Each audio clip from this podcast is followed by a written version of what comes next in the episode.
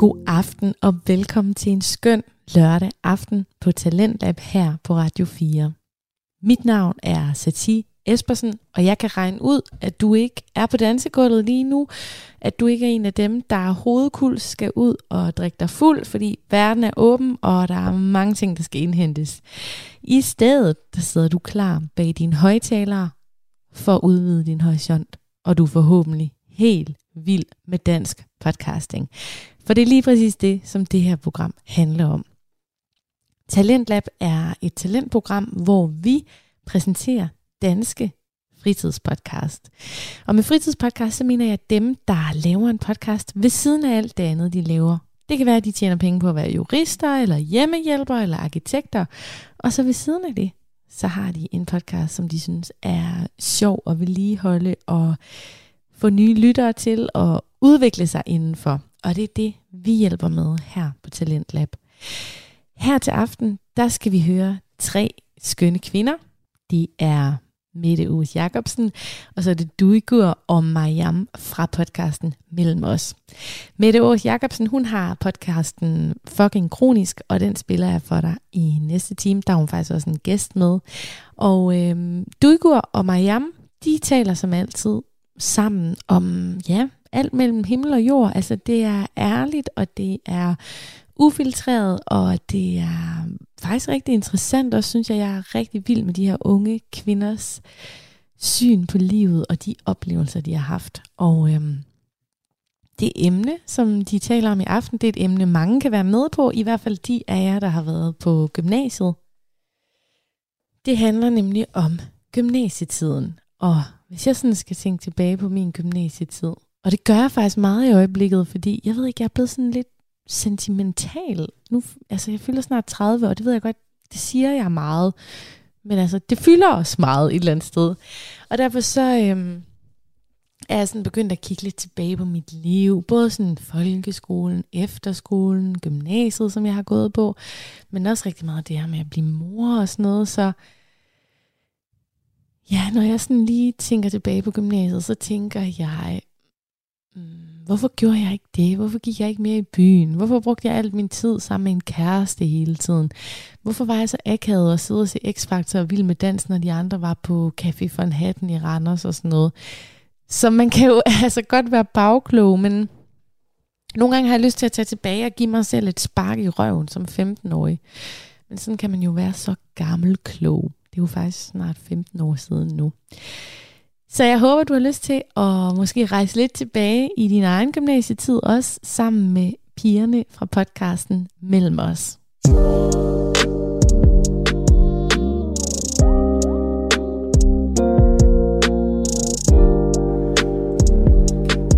Velkommen til et nyt afsnit af Mellem os i også igen. Det har vi glædet os til.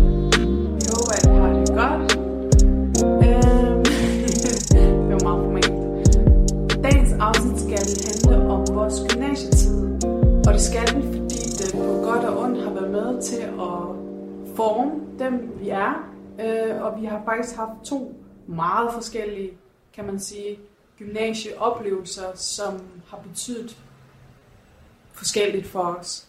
Så vi tænkte faktisk, det kunne være sjovt at kigge lidt tilbage på, øh, hvad det var, vi lavede dengang, og hvordan var vi egentlig, hvem var vi, og ja, Og hvordan den rejse også har dannet os, især nu her efter, at sommerferien jo er over for rigtig mange, og rigtig mange egentlig starter, eller nogen i hvert fald starter på gymnasium præcis. Så det er jo ikke nogen hemmelighed, at øh, jeg altid gerne ville på gymnasiet, da jeg gik i folkeskolen. Stræber du ikke? Ja, fordi at jeg havde en idé om, at de klogeste, de gik på gym og ikke på handelsskole. Jeg vil bare lige sige, det er totalt forkert. Altså, jeg havde en totalt forskruet idé om det, men det var, det var virkelig, det var sådan, jeg så det. Og øh, jeg havde jo også, øh, det tror jeg også, jeg, vi snakker om i afsnit om ikke at få så god nok. Jeg havde jo hele tiden den her idé om, at jeg skulle altid bevise andre, at jeg godt kunne andre, altså det ved jeg ikke, hvem omverdenen, danskerne måske, øh, men også min familie. Så jeg skulle på gym. Da man så havde, øh, man har de her, det ved jeg ikke, om man har længere, for, øh, hvad hedder det, forældre hjemme samtale, hedder det det?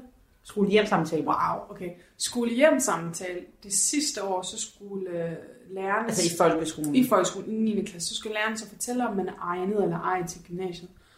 Og jeg troede jo, jeg var egnet, fordi, ja, det ved jeg sgu ikke, fordi jeg var sådan, jeg var bare flittig, ikke? Altså det var ikke, fordi jeg var den bedste langt fra, men jeg var meget flittig.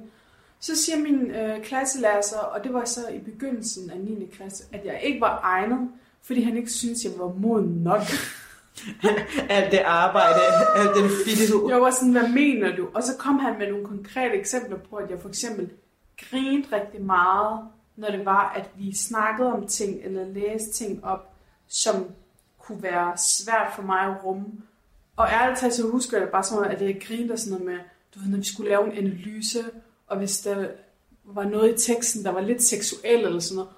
Du ved, jeg, jeg kan tydeligt huske nogle af de episoder, hvor jeg bare har grint, fordi jeg ikke vidste, hvad jeg skulle gøre mig selv. Fordi det var sådan, det var ej, altså det talte man ikke om, -agtigt. Som jeg, øh, det jeg gjorde, det var, at jeg sådan hele det øh, efterår, der tog jeg mig sammen i den forstand, at jeg virkelig gjorde en ekstra indsats. Altså mere end hvad jeg plejede at gøre. Jeg afleverede alt, jeg havde altid hånden op, hver gang, både i dansk, øh, engelsk, især samfundsfag. Så jeg, jeg prøvede virkelig sådan at op mig, og så selvfølgelig så til næste skolehjemsamtale, så sagde han så, at jeg var egnet, så jeg var rigtig glad. Jeg var sådan, mm, mm, mm, jeg er klog, jeg er klog. det var virkelig, fordi i min verden var det sådan noget med, der er gymnasiet, der er ikke andet. Altså, Ej, det sådan, vildt. hvis Ja. jeg skal på uni, så skal jeg på gym. Jeg skal ikke noget andet. Øhm, ja, det var ligesom første skridt til, at jeg kunne, øh, ja, på min rejse i gymnasiet i hvert fald. Jeg ved det ikke, altså jeg, så kan jeg jo så fortælle, at jeg var egnet hele vejen igennem. Jamen, tillykke. Ej, Typen, mand. Men jeg kan bare huske, at jeg vidste, altså jeg havde slet ikke den her forestilling om, at jeg ville på gymnasiet. Selvom at jeg ligesom du også har fået at vide sådan, det er de kloge børn, der kommer på gymnasiet. Hvor jeg også bare var sådan, nå okay, men altså, det har jeg så ikke lyst til, så er jeg så åbenbart ikke et klogt barn.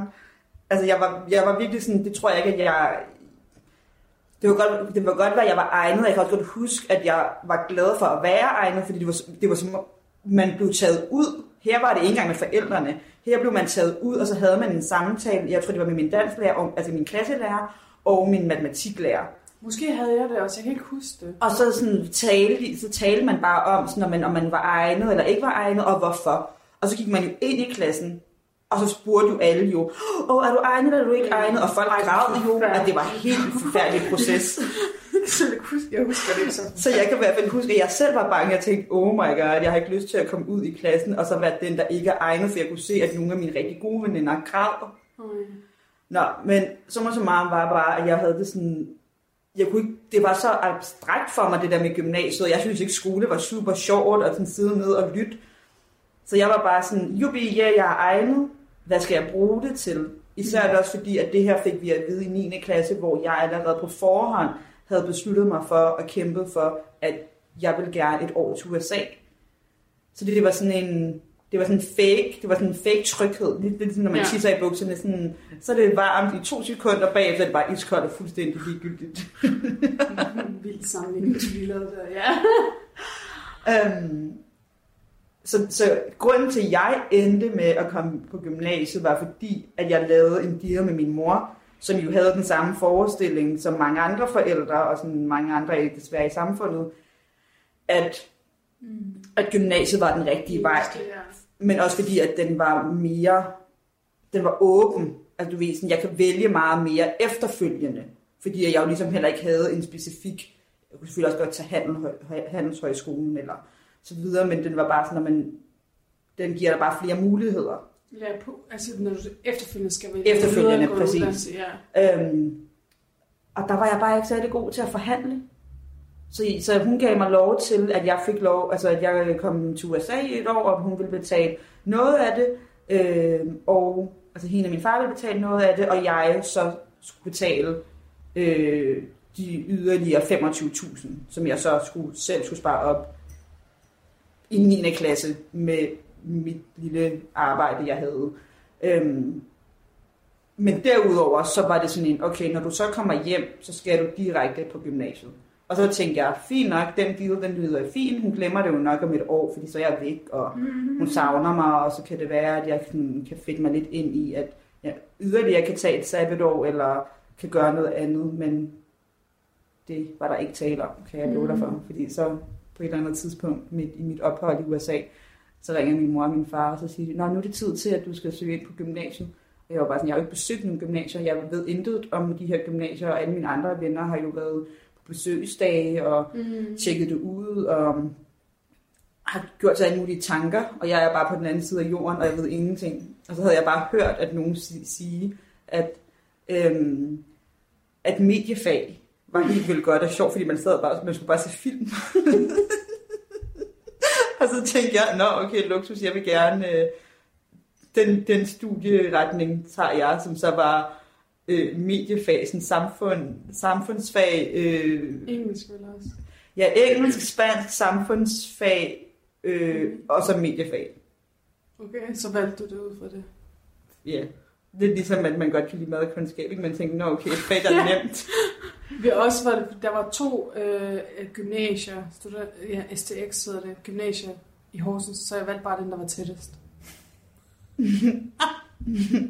Jeg kan faktisk ikke engang huske, hvordan jeg valgte. Jeg endte jo med at gå på G4'eren, som den, Mm. som, og jeg var første generation, fordi var jo G4'eren var jo metro, metropolitan, eller metropol, ej ikke metropol, metro, metropolitan og Østerborgerdyd, som blev slået sammen. Det er sådan et gymnasie på Østerbro og et gymnasie på Nørrebro, som blev slået sammen, øhm, som så lå inde lige over for Statens Museum for Kunst. Nå, Så der var, altså, der var allerede 2. G'er og 3. G'er, og så var jeg og den overgang jo så første generation, så ingen af os fattede noget, så der var jo ikke allerede på forhånd traditioner og hvad man gør. Så det, Okay. det skulle vi ligesom bygge op. grineren. Fint nok. Men du havde fuldstændig, altså, du var bare sådan, whatever, så gør jeg det, fordi jeg fik lov til at, at hvad hedder det, komme til USA et år. Altså for mig var det ikke engang, øh, det, det var ikke øh, muligheden for, at det skulle tage et sabbatår efter 9. klasse, var sådan der, det er for taberagtigt i mit hoved. Altså, og det er sådan, at det bliver meget firkantet, men, Men bare for dig, ikke engang noget din mor havde sagt, det var bare... Nej, men jeg tror bare, at det var... Det, var- der, altså, når jeg tænker tilbage på det i dag, det er helt klart, at jeg ville ønske, at der havde været nogen ude, der havde fortalt os om andre muligheder i dag. Øh, også fordi, at der er jo ingen tvivl om, den måde, vi ser på samfundet, især i forhold til det, vi skal vælge efter folkeskolen, er totalt forskruet. Men ved os bliver der bare præsenteret det her med, enten er der en handelshøjskole eller handelsskole, eller så er det gymnasie. Vælg en af dem. Gymnasiet, det er den, de fleste tager til, de er kloge. Altså, nu skitserer det meget sådan groft. Og det er den, der giver dig flest adgang til universiteter. Jeg vidste heller ikke, hvad jeg ville, by the way. Altså, hvilken universitet jeg skulle vælge. Men jeg vidste, jeg skulle på universitet. Ergo skulle jeg vælge gymnasiet. Men det, jeg synes bare, det er så forskruet, den, den måde, vi er blevet opdraget på. Altså, og vores forældre er jo også blevet opdraget Mm. til det, ikke? og det er jo sådan helt samfundsmæssigt, og, og, sådan, og så nu kigger man tilbage, og så er de fleste akademikere, som har læst så og så lang tid på universitetet, de er alle sammen arbejdsløse, fordi mm. Vi har ikke brug for alle de her akademikere. Altså, Ja, man, ja, ja, ja, det. Det har man egentlig også. Det, det er mere, hvordan man taler om det. Men det er en helt anden diskussion, vi ikke skal ind på. Så starter jeg på gymnasiet, og jeg er sådan mega spændt. Men øh, jeg havde jo også en rigtig sej folkeskoleklasse. Altså, jeg var veninder og venner med dem alle sammen. Jeg elskede den klasse. Og det var virkelig sådan, for mig var det virkelig sådan sorgfuldt at skulle sige farvel til dem. Også fordi jeg vidste, mange af dem søgte andre steder. Øh, og så var der mine gode veninder, og den gruppe, jeg plejede at komme i, havde også søgt samme gymnasium, men de tre kom i samme klasse, og jeg kom i en helt anden, altså i parallelklassen. Så jeg var alene på nær Mohammed fra også 9. klasse, men vi var ligesom de to, for, øh, de to eneste med anden etnisk baggrund. Og det siger jeg, fordi at hele min gymnasierejse blev sådan en øh, identitetskampplads for mig. øh, og det skyldes rigtig mange ting. Først og fremmest kom jeg i en klasse, hvor jeg ikke... Altså, jeg, jeg var bare sådan, "Hvad- hvem er de her mennesker? Jeg følte mig slet, slet, slet ikke spejlet. Og det er bare noget, jeg var hyper opmærksom på. Måske for opmærksom til i den grad, at det faktisk begyndte med at spænde ben for mig, i hvert fald første år, fordi jeg havde ikke lyst til at hænge ud med dem. hver gang der var frikvarter, så hang jeg ud med mine veninder fra 9. klasse fra den parallelle. Men de havde jo allerede, de var, eller begyndte med at skabe et andet fællesskab med deres klassekammerater, mm. så jeg følte mig ekstremt ensom. Og jeg husker første intro-uge der, at sådan på et tidspunkt, så er vi nede i kantinen, og jeg sidder med de her piger, og jeg tænker bare, fuck er de her piger, jeg har ingenting til fælles med dem. Hvad er det, de taler om? Et eller andet med sport og fyre og feste og irriterende mødre, der hele tiden er efter dem over et eller andet rengøring. Eller sådan. Du ved, jeg kan bare tydeligt huske, at jeg sidder der, og jeg tænker, altså, hvad er det for et liv, I har? Sådan nogle privilegerede typer. Så, så ret hurtigt, så fik jeg bare nogle sindssyge fordomme om de her mennesker, jeg gik i klasse med. Øhm, og jeg husker også Men tydeligt... betød det så også, at du trak dig lidt Ja, fra dem? Det ja. gjorde jeg. Det gjorde jeg meget bevidst. Og jeg husker, at jeg på et tidspunkt, jeg sad øh, på toilettet i gymnasiet, det var, det var den første uge i frikvarteret. Og bare- spiste din madpakke? Nej, det gjorde jeg ikke, men Nå. jeg tænkte sådan, det er lige før, jeg kan huske, jeg havde set den der film, der Mean Girls, at jeg tænkte lige før, at det her er ligesom Mean Girls, hvor jeg sidder på toilettet og skal til at spise min mad, fordi jeg har ikke lyst til at gå ud til dem, jeg har ikke lyst til at tale med dem. Vildt. Så det var både, al- altså, et, det var både mig, der havde en, en barriere, altså fordi jeg ikke gad at møde dem i det, men jeg følte heller ikke, at de viste interesse for mig. Jeg følte også, at de så mig som den her, men fuck er den her brune pige, der har et mega underligt navn, der, sådan kigger underligt på os, hver gang vi siger et eller andet, ikke? Altså, vores verdener var bare så forskellige. Det er sådan så jeg det i hvert fald. Og så første år, der mistede jeg også min far. Så det fyldte også rigtig meget. Øh, øh. Var det også i den periode, hvor... Undskyld, jeg lige cutter dig lige der, hvor du nævner det, det med din far, men var det i den periode, hvor at, øh, du også havde alt det her øh, make-up på, og glimmer, og... Nej, nej, det var, min, det var, det var der, hvor jeg sådan sprang, øh, blev svanen. Jeg var den grimme melding først. Det var øh, slut 2G, og så 3G. 3G var, var jeg en helt anden dykke. Uh! Jeg var... Du var en fejre der. Jeg det var var der fire, du havde ja. glimmer på hver dag i skole og sådan Ja, noget. oh my god. Smoky eyes og Ja, sådan noget. nej, første G, der havde jeg fucking permanent krøller, som jeg havde fået i Tyrkiet, og det var helt forfærdeligt, fordi jeg havde crush på Shakira. Så jeg gik ned til frisøren i, i, i Tyrkiet, der hvor vi havde sommerhus, og sagde, jeg vil gerne have permanent krøller, og de var sådan, mm, du ved, min mor havde været frarådet mig for det. Jeg var sådan, nej, jeg skal. Og så var det to, der havde lavet det, altså to kvinder, der havde lavet de der krøller, så krøllerne blev jo ikke samme størrelse. Den ene side var de mindre end den anden, fordi de har strammet på forskelligt. Og så begyndte min udgroning jo, så forestil dig, at bunden er flad, og så tynder øh, håret bare ned, ikke? Sådan en pudel nærmest, en lille fucking pudel. Så da jeg blev træt af det, det må have været en 2G, jeg tror, jeg har snakket om det i et år. Folk var trætte af at høre på mig. Så kom Rihanna ud med den der umbrella, der så gik jeg ned til frisøren og sagde, cut det hele af. Så havde jeg det der kort hår i tre år, tror jeg. Ja. Nå, Det var ja. der, jeg begyndte mig sådan at, at sådan komme ud af min skal også. Ja, det, var- det, det var på grund, altså på grund af de permanente. Okay, jeg synes, jeg synes, hvis vi kan, så lad os prøve at se, om vi kan finde øh, billeder fra vores gymnasietid. Helt sikkert. Og jeg gjorde noget, man ikke skulle gøre. Jeg tog sol i solarium. Sådan Ej, til var to helt gange mørk. jeg var helt mørk. Jeg ligner sådan en eller anden blandingsbarn. Med det der korte hår. Jeg ligner slet ikke mig selv. og så havde jeg smoky eye hver dag. Altså, jeg har knap nok mascara på i dag, når jeg skal ud eller til fest, men sådan helt legit. Du har virkelig haft nogle specielle, eller ikke specielle, du har virkelig haft nogle øh, interessante faser i dit liv. Det har jeg, jeg har virkelig eksperimenteret. Jeg har, det har jeg desværre ikke. Altså, jeg er meget bare sådan lidt den samme. Ja, men jeg tror, det var min måde at, sådan, at udtrykke mig selv på, fordi jeg var meget sådan en by the book, goody goody pige. Ikke? Altså, det var Så var det din måde sådan, måske Ja, at, sådan at bryde ud og jeg, lave lidt ja, oprør, hvor ja. mit oprør var... Jeg, jeg, Du gjorde bare jeg gjorde bare ting, Ja. men altså, jeg, vidderligt, altså sådan noget af det tøj, jeg stadigvæk har, er stadigvæk fra gymnasietiden. Altså sådan, selv min krop har nærmest ikke ændret sig. Altså sådan, Det er rigtigt. Ej, det har min... Jeg var, jeg var hjemme i Horsens her for nogle par uger siden, og så havde jeg noget af det tøj i kælderen, så nu har vi endelig øh, hvad hedder det, givet det væk til Røde Kors og sådan noget, for jeg var sådan, nu bliver jeg nødt til simpelthen. Og meget af det var stadig sådan relativt nyt, men det er jo noget, jeg aldrig kunne gå med, finde på at gå med i dag. Det er farverigt tøj. Det er sådan grønne, blå, gule, pink bukser. Jeg kunne aldrig finde på at gå med det i dag, det jo. lyder da mega nice. Ja, men det er sådan nogle neonfarver. Som... Altså man kan sige, jeg var faktisk også den eneste i min klasse, der havde anden etnisk baggrund.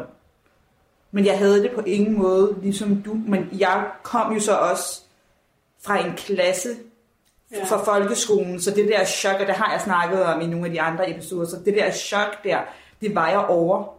Og jeg havde jo ligesom på en eller anden måde sådan fundet mig til rette i, at det kan jeg godt navigere i.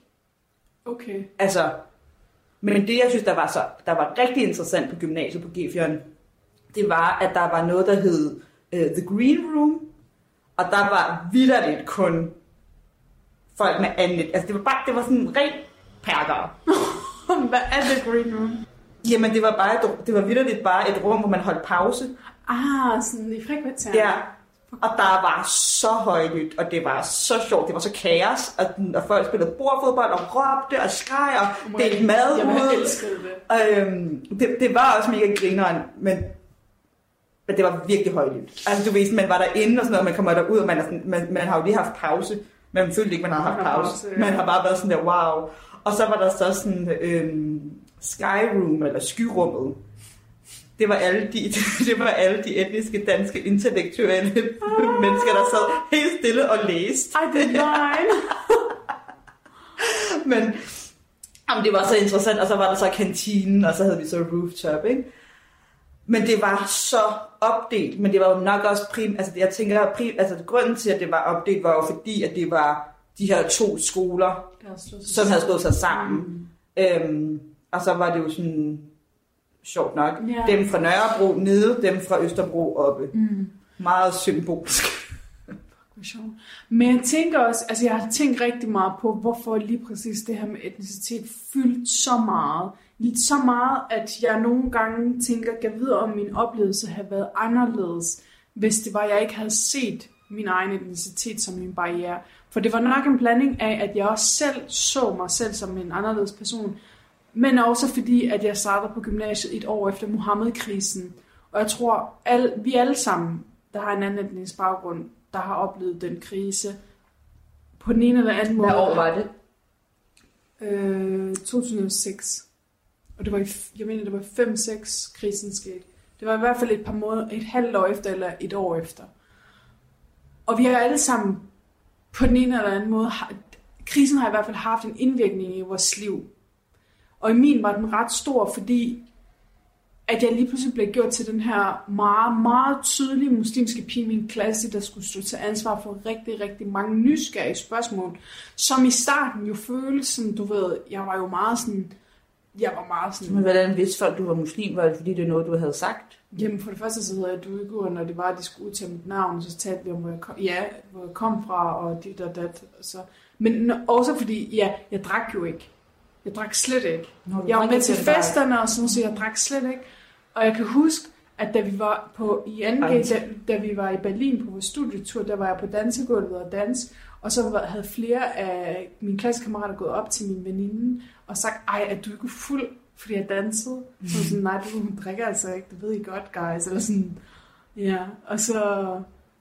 Fordi at jeg bare hem- nok hæmningsløs har danset, du ved, og de skulle drikke sig fuld eller sådan noget. Jeg kan bare huske, jeg kan huske, at der var en af drengene, der kom hen til mig efterfølgende og var sådan, ej, du, det er så fedt, du er med i fællesskabet, mand. Du var sådan, kør på. Jeg var sådan, jamen selvfølgelig kan jeg være med. Hvad mener du? Det er så fedt at danse. Og sådan.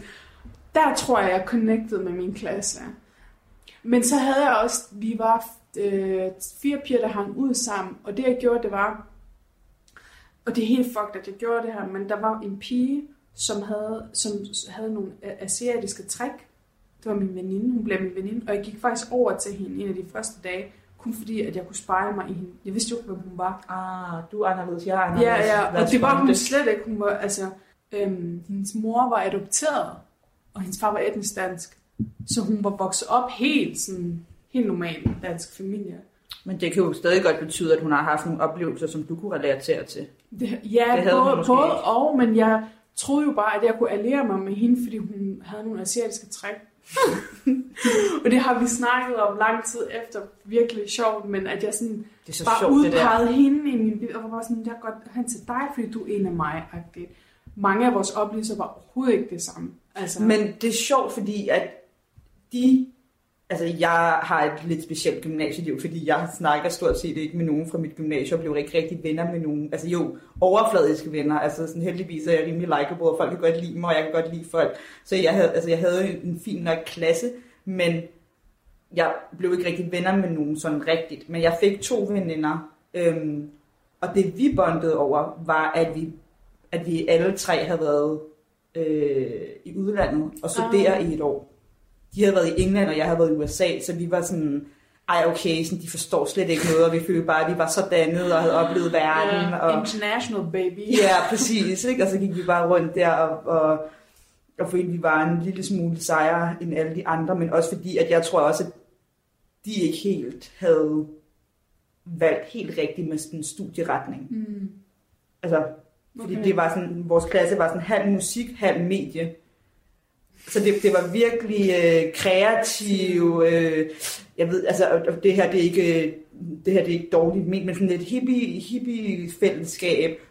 Og vi var, og vi var, vi tre var sådan nogen, der tog på send, og, og sådan ville gå i høje sko, og Og hvad er send? send er gammelt, eller sådan, det, det er, uh, hvad hedder diskoteket nu? Er det ikke Remis diskotek? Jo, Jo, jo, ja. Arch. Art, okay. Det, det er det gamle, Ja. ja. eller det, ja, what, hvad siger Det er man? bare for at sige, dem, som lytter, hvis de ikke ved, hvad send er, det er i hvert fald ikke Crazy Daisy. Ej, det var sådan der, hvor mange af de øh, kendte var og sådan noget, ikke? Så vi følte, vi, jeg ved ikke, om, om vi følte os bedre, eller sådan, det, det, 100% I gjorde. Come on, så på fucking send, men de andre, de sad og drak bajer til På på en en skole. skolefesten eller en eller anden bodega. Nå ja, vi var heller aldrig, vi var heller ikke til nogen. Præcis, I tog nogen- fucking send. Ja. På. Ja, og vi havde alle sammen, altså i hvert fald mig og den ene, havde kærester på, som var sådan lidt, lidt ældre end os selv. Og vi, ja, vi følte os måske lidt sejere end de andre. Normalt jo. Men det er bare overhovedet ikke normalt. Nej, for, nej, jeg mener normalt, at man føler sig sejere end andre, når man sådan... Men jeg kunne rigtig godt lide min klasse. Altså, det, var, det var egentlig ikke, for, Nå, men jeg ved ikke, det, er sådan, det var sådan en blanding. Jeg tror ikke, at jeg følte, at jeg var bedre end dem eller noget. Jeg tror bare, jeg følte, at jeg var anderledes. Det følte jeg Og, også. også fordi, at jeg jo parallelt med, at jeg sådan gik i gymnasiet, så var det der, jeg startede øh, hos Red Barnet Ungdom i 2011, hvor det var, at vi mødte hinanden. Yes. Og samtidig startede jeg på min coachuddannelse, så jeg var meget inde i det her selvudvikling, og øh, mennesket kommer først, og du ved sådan, og alt det her med karakterer, og øh, nu skulle vi læse om islandske sagaer. Det sagde mig ikke noget, fordi at jeg havde meget mere fokus på det menneskelige. Mm. Og relationer, og hvordan lytter man rigtigt, og hvordan øh, ser man et andet menneske. Altså, kan du føle mig, det, det Ja, var sådan en helt anden boble, jeg var i, samtidig med, at jeg jo så havde den her lidt ældre kæreste, og jeg havde de her veninder, som også har været i udlandet, og jeg følte, at jeg havde noget helt andet med mig i bagagen. Samtidig med, at jeg var flyttet hjemmefra. Jeg boede sammen med min gode veninde Karen på Nørre. På Nørre Maxgade. Øh, jeg, jeg tror egentlig bare, at jeg følte mig meget, meget moden Ja. end nogle af de andre. Mm. Så derfor så trak jeg mig egentlig også. Mm. Interessant. Men det var også, men altså gymnasiet var ikke et, et sådan hurra for mig overhovedet. Altså første og anden G, jo, det var nice, det var grineren nok. Øh, men som sagt, jeg hang jo ikke ud med nogen, jeg hang jo kun ud med mine veninder fra folkeskolen, øh, og så de to veninder, jeg ligesom fik der i klassen. Og tredje G gik det fuldstændig galt, fordi der havde jeg en eller anden idé om, nu kan jeg ikke lave mere frivilligt arbejde, nu skal jeg øh, stoppe med at dyrke alt det her selvudvikling og coaching og sådan noget, fordi nu er det tredje G, og nu skal jeg give den en skalle, fordi at jeg under første og anden G egentlig bare havde fået fine nok karakterer. Og så var- tænkte jeg, okay, nu er det nu, nu skal jeg give den en ekstra skalle øh, her i 3. G. Og hvad skete der så? Jeg altså, fik nærmest en mild depression. Fordi alt det, der sådan gav mig energi, og alt det, der gav mig drive, og alt det, der gav mig glæde, og alt det, der gjorde egentlig, at mit selvværd var oppe, det forsvandt, det kottede jeg jo ud. Sådan helt absurd, så var jeg bare sådan, Nå, okay, ikke mere frivilligt arbejde, ikke mere øh, selvudvikling. Øh, jeg, øh, jeg havde heller ikke ham kæresten mere, du ved sådan, og så var det bare sådan, nu er det kun hardcore skole. Jeg kan ikke lide at gå i skole. Jeg synes ikke, det er sjovt at sidde ned og, og, og læse og tærpe islandske sagaer, eller øh, analysere altså, film fra punkt til, altså fra A til Z-agtigt. Øhm, ja. Så jeg, husker, så jeg husker ikke tilbage, som sådan, jo, jeg husker, altså, det er sådan en blanding, sådan en blandingsfølelse af, af min gymnasietid. Men jeg var heller ikke med til nogen, som, som jeg også sagde, for jeg var heller ikke med til nogen gymnasiefester.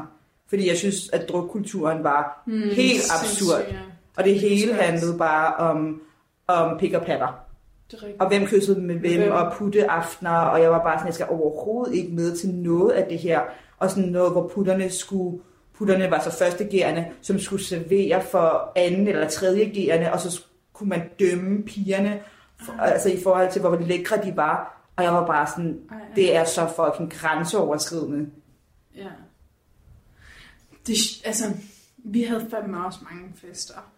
For mig var det virkelig sådan en, udover at det blev sådan en identitets, øh, øh, øh, hvad hedder det, realiseringssted for mig, så var det også, øh, så var det også efter 2G, i midten af 2G, og så især 3G, der begyndte jeg også med at være lidt mere rebelsk, end hvad jeg plejede at være over for min mor. Jeg vil flere ting, fordi nu var jeg jo begyndt med at hænge ud med et helt andet segment, end jeg var vant til i folkeskolen, så jeg skulle jo også spejle mig, så jeg ville også gerne til festerne, og jeg ville også gerne, du ved, øh, jamen det ved jeg ikke, alt muligt, hele tiden det der med at være ude, altså dyrke udlevet, udelivet, og ikke bare være hjemme. Og jeg husker, at vi havde de her meget famøse fester HSG-festerne, tror jeg det hed, hvor andre også kom fra andre skoler. Øhm, men det var virkelig sådan noget fire gange om året, eller seks gange om året, og folk de talte om det jo en måned inden festen, og der var festudvalg, og hvad, hvilket tema skulle det være, og sådan virkelig sådan big deal. Og jeg kan huske, at jeg sagde til min mor, at jeg gerne ville med til en af de her fester. Hun var bare sådan, mm, du ved ikke, ah, du ved. Så lavede vi en deal. Jeg havde en rigtig sød studievejleder, som jeg sådan havde samtaler med hver uge, efter min far døde. Og hun var Susanne, shout out. Hun var virkelig, virkelig fantastisk. Og jeg fortalte hende, at jeg gerne ville med til en af de her fester, men min mor, hun synes ikke så meget om det, fordi hvem skulle hente mig? Vi havde ikke en bil, og det blev alt for sent, og sådan, du ved, der var alle de her undskyldninger. Og så sagde hun faktisk bare, du, jeg skal nok sige til din mor, at jeg nok skal hente dig. Ej, hvor hun god. Ja, så var jeg sådan, ved du hvad, så har hun fandme ikke en undskyldning for at sige, at jeg men nu har jeg en, der henter mig. Og så min mor, ikke? da jeg så fortalte hende, så var hun sådan, ja okay, du ved, men så skal du være hjemme klokken halv 12 eller 12, et eller Og andet. hvornår du ved. startede festen på 10? klokken 9 eller sådan noget, ikke? Og så husker jeg bare, at det her, det, det, det er den sjoveste. Jeg havde jo ikke fortalt nogen fra min klasse, at Susanne skulle komme og hente mig. Udover nok mine tætte veninder der fra klassen. Så på et tidspunkt, så kommer en af pigerne bare, og sådan kigger helt pænt på mig. Jeg er på dansegulvet og danser, fordi det er der, man finder mig. Jeg drak jo ikke, så jeg danser bare. Så sådan, Dykker, Dykker, Susanne, Susanne, hun står altså ved indgangen og leder efter dig.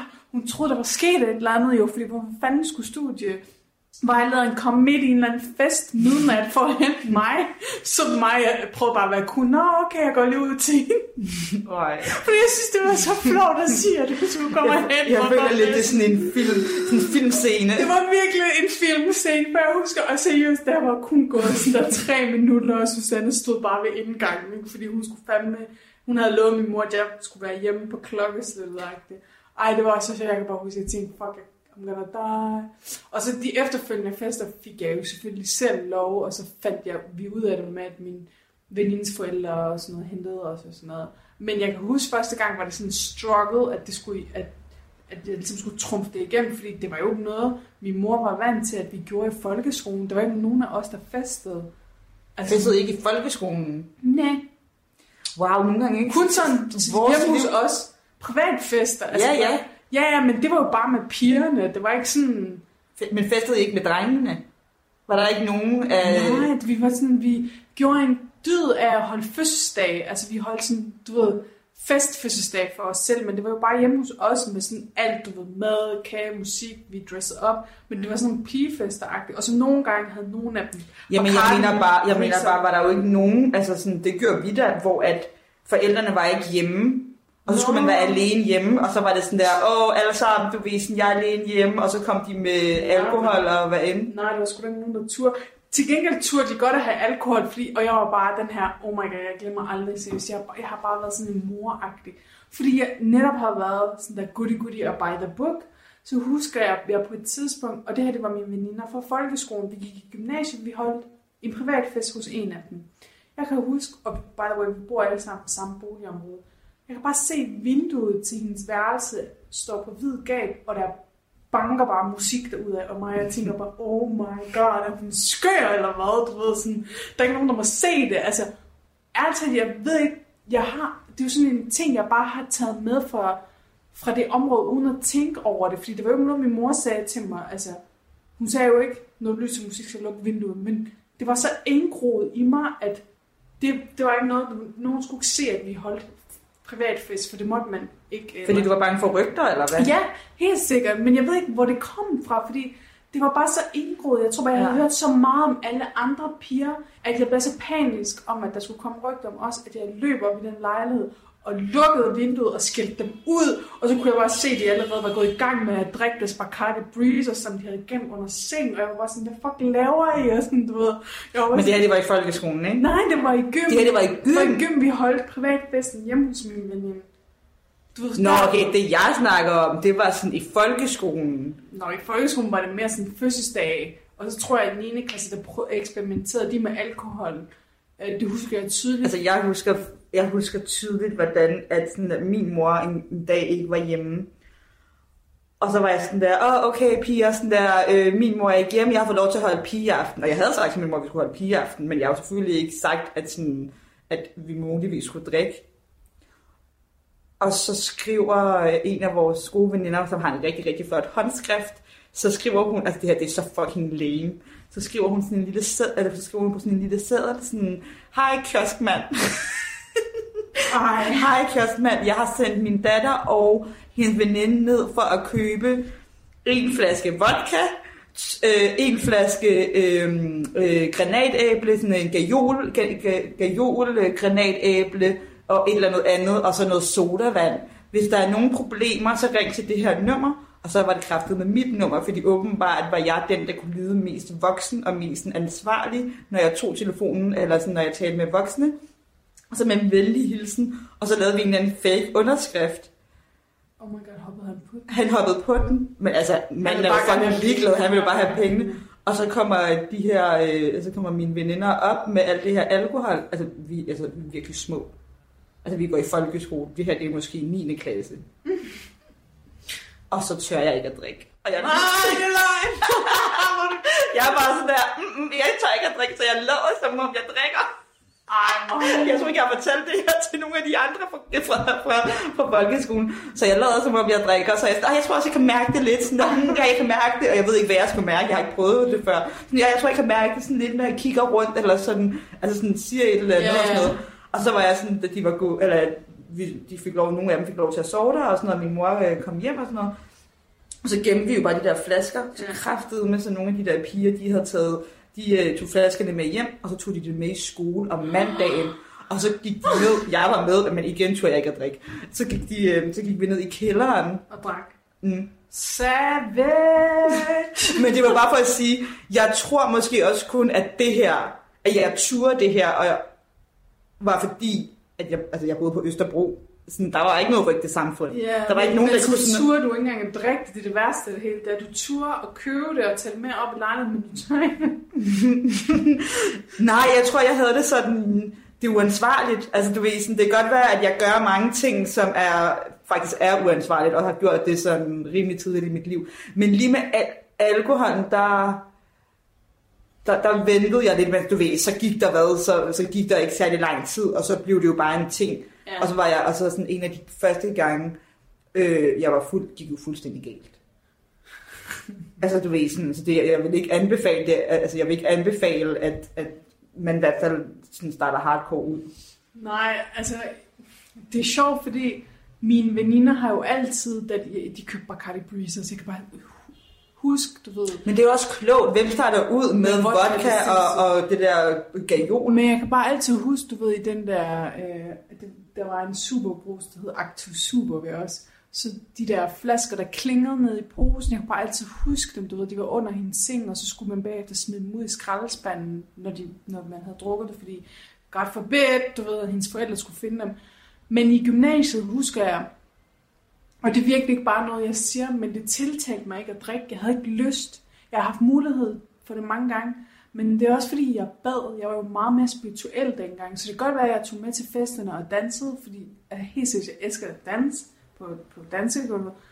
Uh, men jeg husker, at vi havde en forfest, hvor nogle af pigerne var sådan, altså det her var fra min gymnasieklasse, kom nu bare smag. Er du slet ikke nysgerrig? Du kan bare lidt, bare lidt. Du skal bare smage, du bliver ikke fuld af det. Jeg var sådan, men jeg har ikke lyst. Mm. Så der gav det mig også den modsatte effekt. Jo mere jeg bliver presset, og jo mere folk fortalte mig, sådan, am du er også bare den her gode muslimske pige, jo mere sådan irriteret blev jeg på konstellationen om, at jeg skulle drikke for at passe ind. Så jeg var sådan, jeg drikker ikke alkohol, og det er mig, der danser på dansegulvet. Det er mig, der starter floor. I sidder, i, altså, og hjørnerne og gemmer jeg, altså no hate, eller sådan her, altså i dag, men det forstår jeg godt, men dengang havde jeg det virkelig sådan, fuck ja, fuck ja, fuck ja, jeg skal stadig med, og jeg skal danse.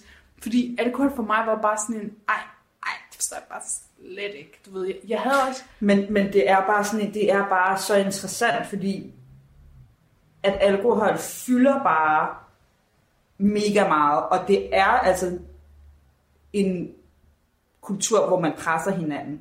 Ej, hvor er du kedelig. Ej, hvorfor gør du ikke det? 100%. Eller sådan... Altså, det var, altså, nu skal vi jo ikke tale om uni, øh, men det var jo en af grundene til, at jeg, jo heller, jeg var jo heller ikke til nogen fester på uni, og jeg var heller ikke til, øh, hvad fanden hedder det? Rusturen. Rusturene og sådan noget. Jeg det var, bare jeg, sådan... Det, Og jeg følte mig godt nok alene. ja, men der vidste jeg Ja. godt, der skal jeg slet ikke med, fordi at det var En god ren druk. druk. Ja. Og jeg var bare sådan, altså sådan lærer jeg jo ikke mennesker at kende. Så Nej. taler jeg bare hvad, så er jeg sådan godt tipsy, og så taler jeg med alverdens mennesker, og du ved, nå, så bliver det så mandag, eller hvornår rusturen er Mm. færdig, og så skal man hjem, og så taler man ikke med nogen af de her, andre, ja. altså, er jeg, jeg synes, det er, altså, jeg synes virkelig, at det er en ekskluderende Og fuldstændig. måde at, at, at ruste folk sammen på. Fuldstændig. Det, det kan jeg godt huske. Men det er samme på rusturen. Hold kæft, jeg følte mig alene, mand.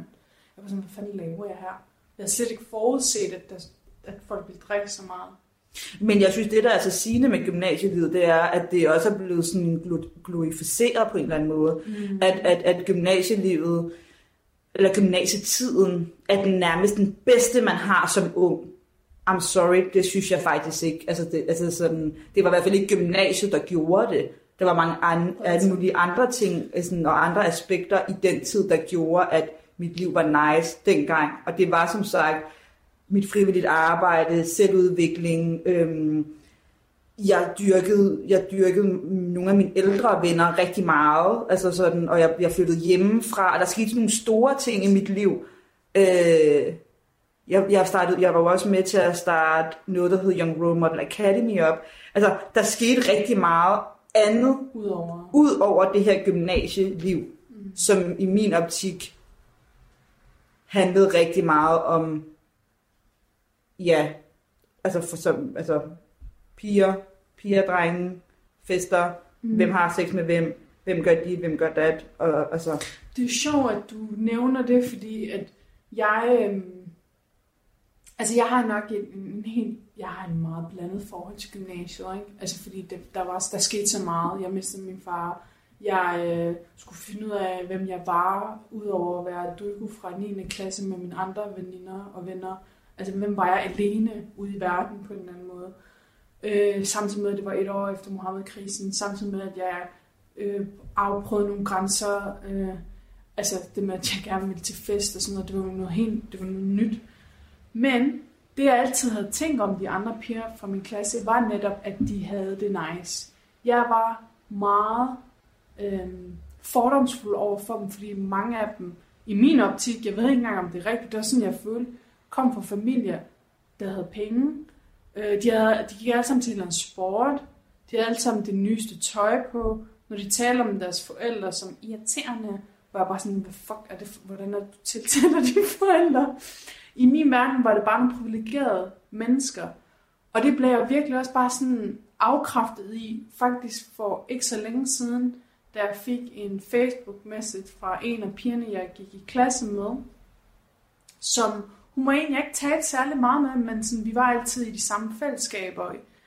Øhm, og grunden til, at jeg fik en besked af hende, det er fordi, hvis I har lyttet til nogle af vores forrige afsnit, så taler jeg om, at der er en, en bestemt episode i, øhm, i øh, uh, Samfundsfest Team, hvor det var, at vi taler om tvangsægteskaber.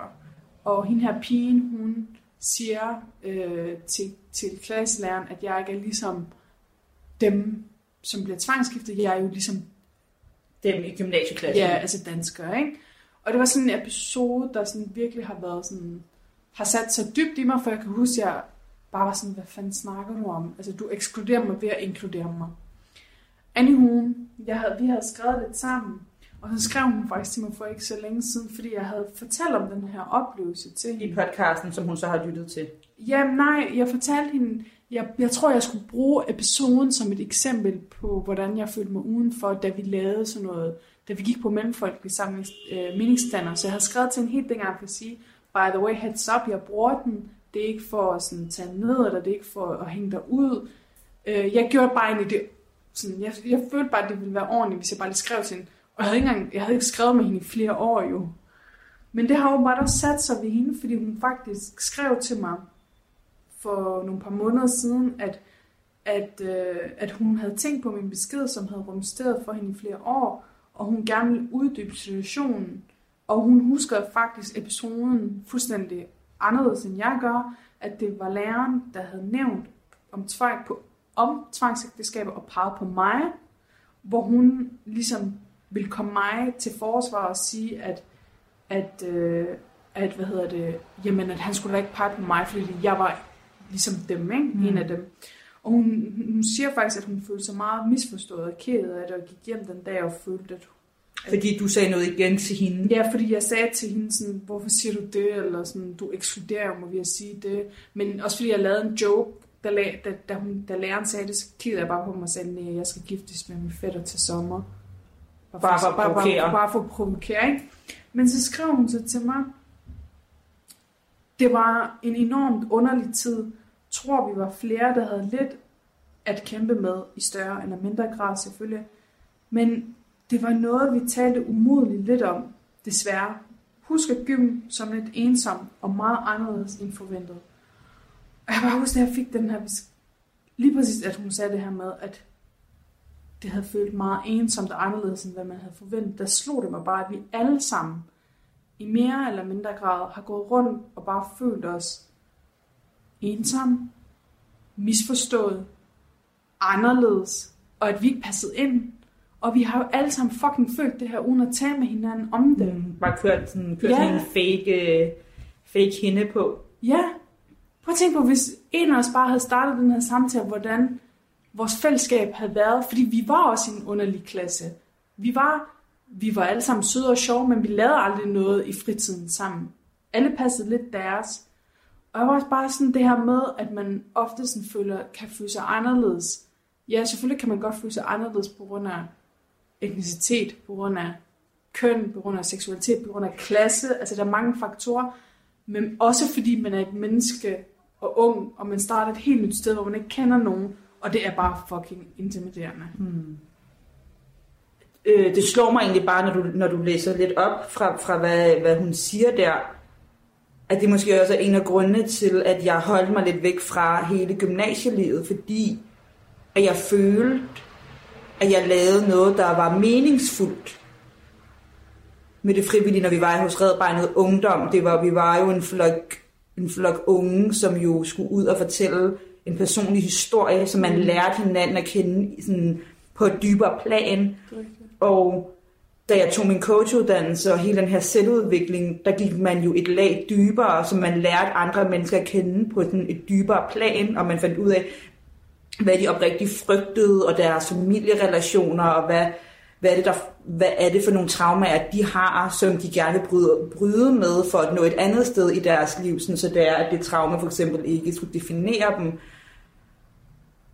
Så det giver bare rigtig god mening, det her med, det var fordi, at, jeg, at gymnasiet for mig på en eller anden måde var ret tomt. Overfladisk. Ja, det var overfladisk, men også tomt, også fordi det var et nyt gymnasie, så, sådan, så øhm, gangene var helt hvide. Mm. Der var ikke noget sjæl, og så fik jeg bare så meget andet udenfor, okay. som gjorde, at jeg fik lov til at være mig, og jeg fik lov til at være ked af det, jeg fik lov til at være glad, og jeg, sådan, mit selvværd blev boostet, jeg lærte øh, at rumme andre mennesker, øh, og høre på andre menneskers fortællinger. Mm. Altså sådan, Og det bekræfter jo helt vildt det her med, at man lærer altså ikke om livet på skolebænken kun. Altså sådan, den her idé om, at ja, hvis man, selvfølgelig kan en uddannelse være vigtig, hvis det er den vej, man vil gå, men der er også andre muligheder. Det er jo bare fordi, vi ikke bliver præsenteret for dem, fordi vores samfund ikke er skruet sammen på den måde. Og det er det, jeg mener med, at jeg, jeg, jeg har en som jeg vil ikke have været for uden sådan mine oplevelser, fordi meget kliché, jeg, det har, den har gjort mig til den, jeg er. Men havde jeg haft nogen, der havde parret mig i nogle andre retninger, kunne det lige så godt have været en mulighed for mig. Fordi det var fucking ensomt. Gymnasiet var ensomt. Det var svært. Hele det her karakterræs. Ideen om, at jeg skal have gode karakter for, at jeg kan læse videre, for at jeg kan blive noget, for at jeg kan bevise nogen noget. Det er ja. bare et falsk narrativ. Altså, det er ikke... Øh, det er sgu ikke altid sandheden. Men også bare det her med, at, at man skynder sig igennem. Præcis. Og det får man fortalt. Ikke? Og også på, fra regeringens side. Ikke? Der var jo også det her med, at man fik nogle ekstra øh, point. Øh, Merit, var det ikke sådan, det var? Jeg ved faktisk ikke, hvad det hed. Men, men man kunne gange sit snit. Nå, ja, det hvis det var, at man startede på en uddannelse inden for et år, eller inden for øh, ja, et halvt år eller to år, eller sådan noget i den stil. Så folk skyndte sig jo. Mm. Altså i stedet for, at man egentlig gav sig selv tid til at blive dannet, før at man rent faktisk tog en uddannelse, der måske tog fem år. Mm. Og ikke fordi, at uddannelsen så alene så skal definere resten af, din, resten af din, uh, dit liv eller dit arbejdsliv, men det er alligevel fem år, du skal bruge på at læse, læse noget, som du måske i princippet ikke rigtig interesserer dig for, men det gør du, fordi det er prestigefyldt, eller nogle andre har sagt, om det her det er spændende, eller det får du mange penge ud af, inden du måske lærer dig selv at kende og finde ud af, hvad er det egentlig, du har lyst til, hvad er det, du drømmer om, hvad er det, du gerne vil med en uddannelse, men at det bare bliver sådan noget haste, haste, haste, hurtigt, hurtigt. Jeg sidder i hvert fald tilbage og tænker nogle gange sådan, jeg ved ikke, om socialrådgiverstudiet var det rigtige. Altså,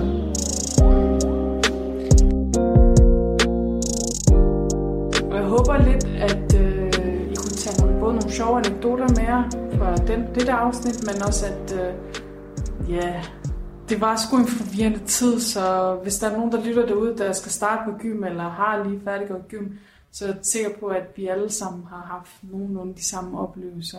Ja, og vi, vi to har været en lille smule partypooper i forhold til vores gymnasietid. Så det er bare for at sige, for andre kan det godt være virkelig sådan det bedste tre år af, deres liv. Altså, og det er også mere end fair at have det fucking grineren til gymnasiefesterne og stå for musicals ja. og festudvalget og så videre. Men, Fordi at jeg kan til tider godt have tænkt, jeg vil, jeg vil ønske, at jeg også havde det fællesskab, for det fællesskab fik jeg ikke. Sjovt, ja. For jeg stod altid udenfor og kiggede ind og tænkte, hvis jeg bare kunne, men så var det som om, jeg ikke rigtig kunne finde ud af det. Men hvis der er noget, jeg, jeg virkelig gerne vil opfordre til, og jeg ved jo ikke, hvordan gymnasiet er i dag, hvordan konstellationen er, om der findes de her sådan safe spaces, som man kalder det. Men helt seriøst, hvis man kan, så skabe nogle fællesskaber, hvor det er, man også kan tale om ting, der kan være svært. Have fokus især på mental helbred, øh, mental, have fokus især på mental sundhed, som øh, statistikkerne viser jo, at der er flere og flere unge, der føler sig ensomme, så der må jo være noget om snakken. Tal med hinanden om det. Brug hinanden aktivt til at tale om de svære emner. Øh, eller bare de ting, der kan være svære for jer. Altså. Det her, det var Mellem os podcast med Duigur og Mariam, og øhm, du lytter til Radio 4, selvom du måske har tænkt, hvad er det, jeg lytter til? Jamen det er simpelthen fordi, hver aften mellem klokken 10 og klokken 12, der sender vi amatørpodcast, eller fritidspodcast kalder vi dem også, som den her mellem os, øhm, for at hjælpe podcasterne med at blive løftet ud til et større publikum, og faktisk også feedbacke dem til at blive endnu bedre. Mellem os udkommer hver anden uge. Hvis du skulle have lyst, så kan du gå ind og abonnere og lytte videre på de her dybe samtaler om alt mellem himmel og jord.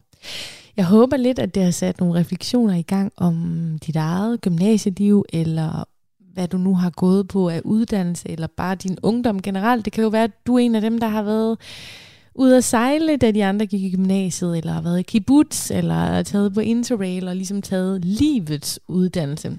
Det er altså også en uddannelse for sig, hvis jeg skulle sige det. Jeg sidder her og vælter rundt med lamperne i studiet. Det er live radio, venner.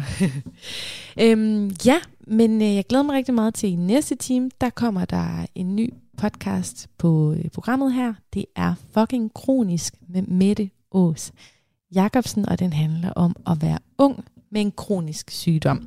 Jeg kan lige få styr på lamperne her under øh, nyhederne, fordi nu er det nemlig tid til at komme ud i den store, hvide verden. Vi ses på den anden side.